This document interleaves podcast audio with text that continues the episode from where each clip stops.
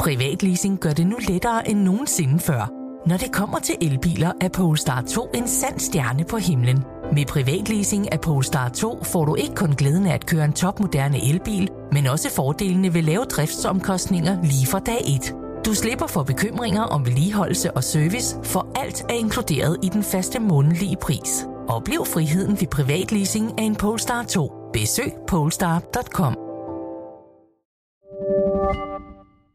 Velkommen til Morgenposten, Berlingskes nyhedsoverblik. Kalenderen den siger fredag den 5. november, og de vigtigste historier i dag, dem får du i løbet af de næste små 10 minutters tid. Jeg hedder Tue Sørensen. I fredagens Morgenposten kan du blandt andet høre, at eksperter gennemhuller statsministerens argument om informationssikkerhed som grunden til, at hun sletter sine sms'er. Derudover skal det også handle om coronapiller, et bittert opgør i SAS og en millionregning, der er på vej til elkunderne. Vi begynder dog med en historie, som falder på et tørt sted i en tid, hvor antallet af coronasmittede stiger. En ny vaccine giver nemlig håb i den globale kamp mod coronavirusen, skriver Berlingske. Det er en ny russisk udviklet vaccine, som kun kræver et stik, og som i modsætning til andre vacciner kan opbevares ved almindelig køleskabstemperatur. Det gør, at man i for eksempel lande i Afrika og i Indien bedre kan gøre brug af vaccinen, lyder vurderingen. De første videnskabelige resultater er netop blevet offentliggjort i det anerkendte lægevidenskabelige tidsskrift The Lancet.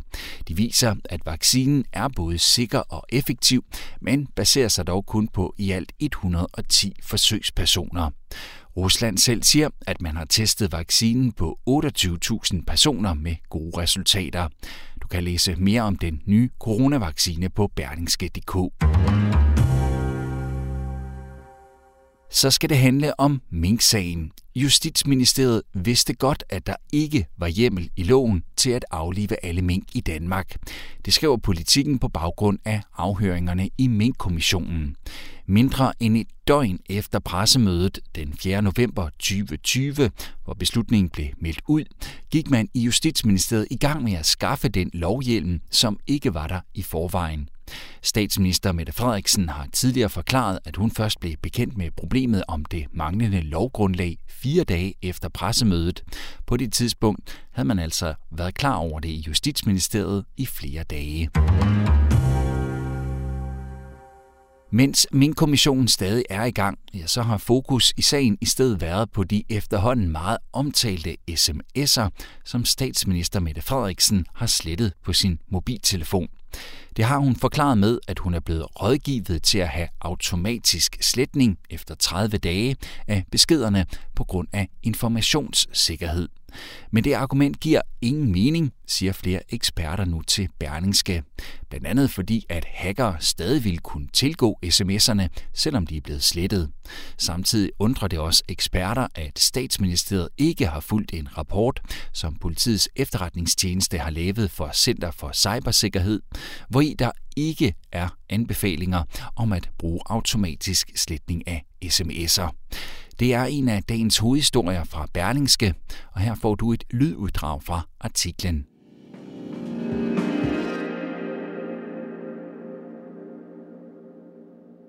Så ja, øh, der kan være råd en finke af panden, og mere end det. Lev med det. På det mere end halvanden time lange pressemøde gentog statsministeren igen og igen, at den primære årsag til, at hendes telefon havde været indstillet til at slette sms'er automatisk, beroede på et hensyn til informationssikkerhed. Det kom videre frem, at Mette Frederiksens departementschef i statsministeriet, Barbara Bertelsen, havde rådgivet statsministeren til at slå funktionen til. Det står uklart præcis, hvornår funktionen blev aktiveret, men det skete senest i sommeren 2020 er formodningen i statsministeriet. Som det kan hende med den slags sager, så afføder svaret om muligt endnu flere spørgsmål. Det første er, om det overhovedet giver mening at slette sms'er, hvis man er bekymret for informationssikkerhed. Det kan jeg klokkeklart sige nej til. Det er slet ikke der, man skal lægge sine kræfter. Således lyder beskeden fra Peter Kruse, en af Danmarks førende eksperter i IT-sikkerhed og grundlægger af sikkerhedsfirmaet CSIS. Der er langt mere væsentlige ting end automatisk og systematisk sletning af sms-beskeder, man bør overveje, siger han. I spejlsalen i statsministeriet påpegede Mette Frederiksen, at truslen fra cyberangreb er blandt de større sikkerhedstrusler i dag. Det er en helt anden type angreb end det, der var tidligere. Og der er telefoner, informationssikkerhed, computer, iPads, alt det vi omgiver os med, og som engang var redskaber, det er i dag sikkerhedspolitik, sagde statsministeren. Derfor mener hun, at rådgivningen for Barbara Bertelsen, der selv har haft den automatiske sletning på sin egen telefon, før hun tiltrådte sin stilling i statsministeriet i januar 2020, har været den rigtige. Vi stod i marts måned sidste år og anede ikke, hvad der ville ramme danskerne. Det vi vidste, det var, at de steder, hvor man ikke kom hurtigt nok ud af startboksen, der døde folk. Og jeg traf beslutningen dengang, det sker ikke på min vagt. Men hvad kan der ligge af sms'er hos statsministeren, der gør, at man finder sletningen nødvendig? Det handler ikke om klassificeret materiale, sagde Mette Frederiksen. Det kunne jeg ikke drømme om at have. Men derfor kan der jo godt være dialog mellem mig og andre, eksempelvis politikere, som ikke skal falde i hænderne på de forkerte, sagde hun videre. Det forhold, at sletningen på den ene side forklares med hensyn til informationssikkerhed, men at korrespondancen på den anden side ikke kan betegnes som særlig sprængfarlig, fremmaner rynker i panden på Peter Kruse. Den eneste grund, som jeg kan se til, at man overhovedet vil slette sms'er på den måde, kunne være, at der var sjofle, sjove eller upassende sms'er, siger han. Til det spørger Berlinske journalist, kan man som hacker stadig tilgå sms'er, selvom de er blevet slettet? Ja, det vil man helt sikkert kunne, svarer Peter Kruse. Når det er sagt, forstår han ikke, hvorfor man i statsministeriet, der løbende er i direkte samarbejde og dialog med Center for Cybersikkerhed, ikke lytter til centerets anbefalinger, hvis man er bekymret for informationssikkerheden. Bag en rapport fra Center for Cybersikkerhed, der er målrettet offentligt ansatte, står PT, et af landets førende myndigheder, når det kommer til sikkerhedsspørgsmål. Rapporten fra 2018 rummer ingen anbefalinger om, at man går ind og slår en automatisk sletning efter 30 dage til. Der er en lang række tiltag, man altid kan etablere, men lige præcis den, man har praktiseret, den har ingen betydning. Du kan høre hele lydartiklen på berlingske.dk eller læse den samme sted eller i dagens avis. Der kan være en større millionregning på vej til mange elkunder. Det skriver mediet Finans, der er dykket ned i en ny model for eltariffer, som det statslige energiinfrastrukturselskab Energinet i dag sender i høring. Prismodellen skal bane vej for en grøn omstilling, men den vil være skruet sådan sammen, at op mod 3 millioner private elkunder skal betale for, at store kunder skal have rabat, når de skal bruge store mængder strøm til at producere fremtidens grønne brændstoffer. Ifølge finansberegninger, så vil den årlige ekstra regning til privatkunderne lande et sted mellem 300 og 500 millioner kroner. Normalt er det i luften, at SAS opererer, men for tiden er luftfartsselskabet omdannet til en slagmark i en bitterstrid med de ansatte. Skal man tro ledelsen i SAS, så er selskabet nu så presset, at det kæmper for overlevelse. Men ifølge de ansatte og deres fagforeninger, så bliver krisesnakken brugt som et beskidt trick til igen at presse lønnen blandt piloter, kabinepersonale og andre medarbejdere. SAS har meldt ud, at det skal spare milliarder af kroner for at kunne følge med konkurrenterne.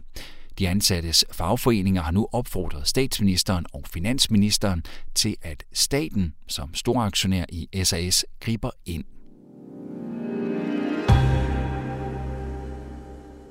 Og så vender vi tilbage til corona og bekæmpelsen af den. Storbritannien godkender nu som det første land en coronapille. Pillen kan mindske risikoen for at blive alvorligt syg eller dø ved smitte. Den fungerer ved at hindre virus i at formere sig i kroppen. De britiske myndigheder har godkendt brugen af pillen til personer, der har mild til mellemsvær covid-19, og som samtidig lider af en række kroniske sygdomme, som blandt andet diabetes eller hjerteproblemer.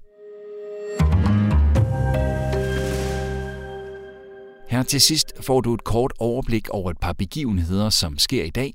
Der er nye afhøringer fredag i Mink-kommissionen, hvor flere chefer i Justitsministeriet og Statsministeriet skal afhøres.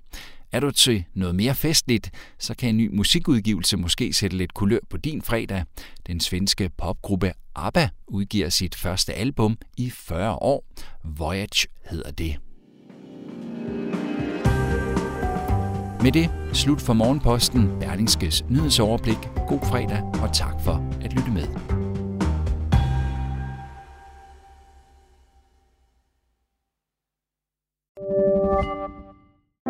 Privatleasing gør det nu lettere end nogensinde før. Når det kommer til elbiler, er Polestar 2 en sand stjerne på himlen. Med privatleasing af Polestar 2 får du ikke kun glæden af at køre en topmoderne elbil, men også fordelene ved lave driftsomkostninger lige fra dag 1. Du slipper for bekymringer om vedligeholdelse og service, for alt er inkluderet i den faste månedlige pris. Oplev friheden ved privatleasing af en Polestar 2. Besøg polestar.com.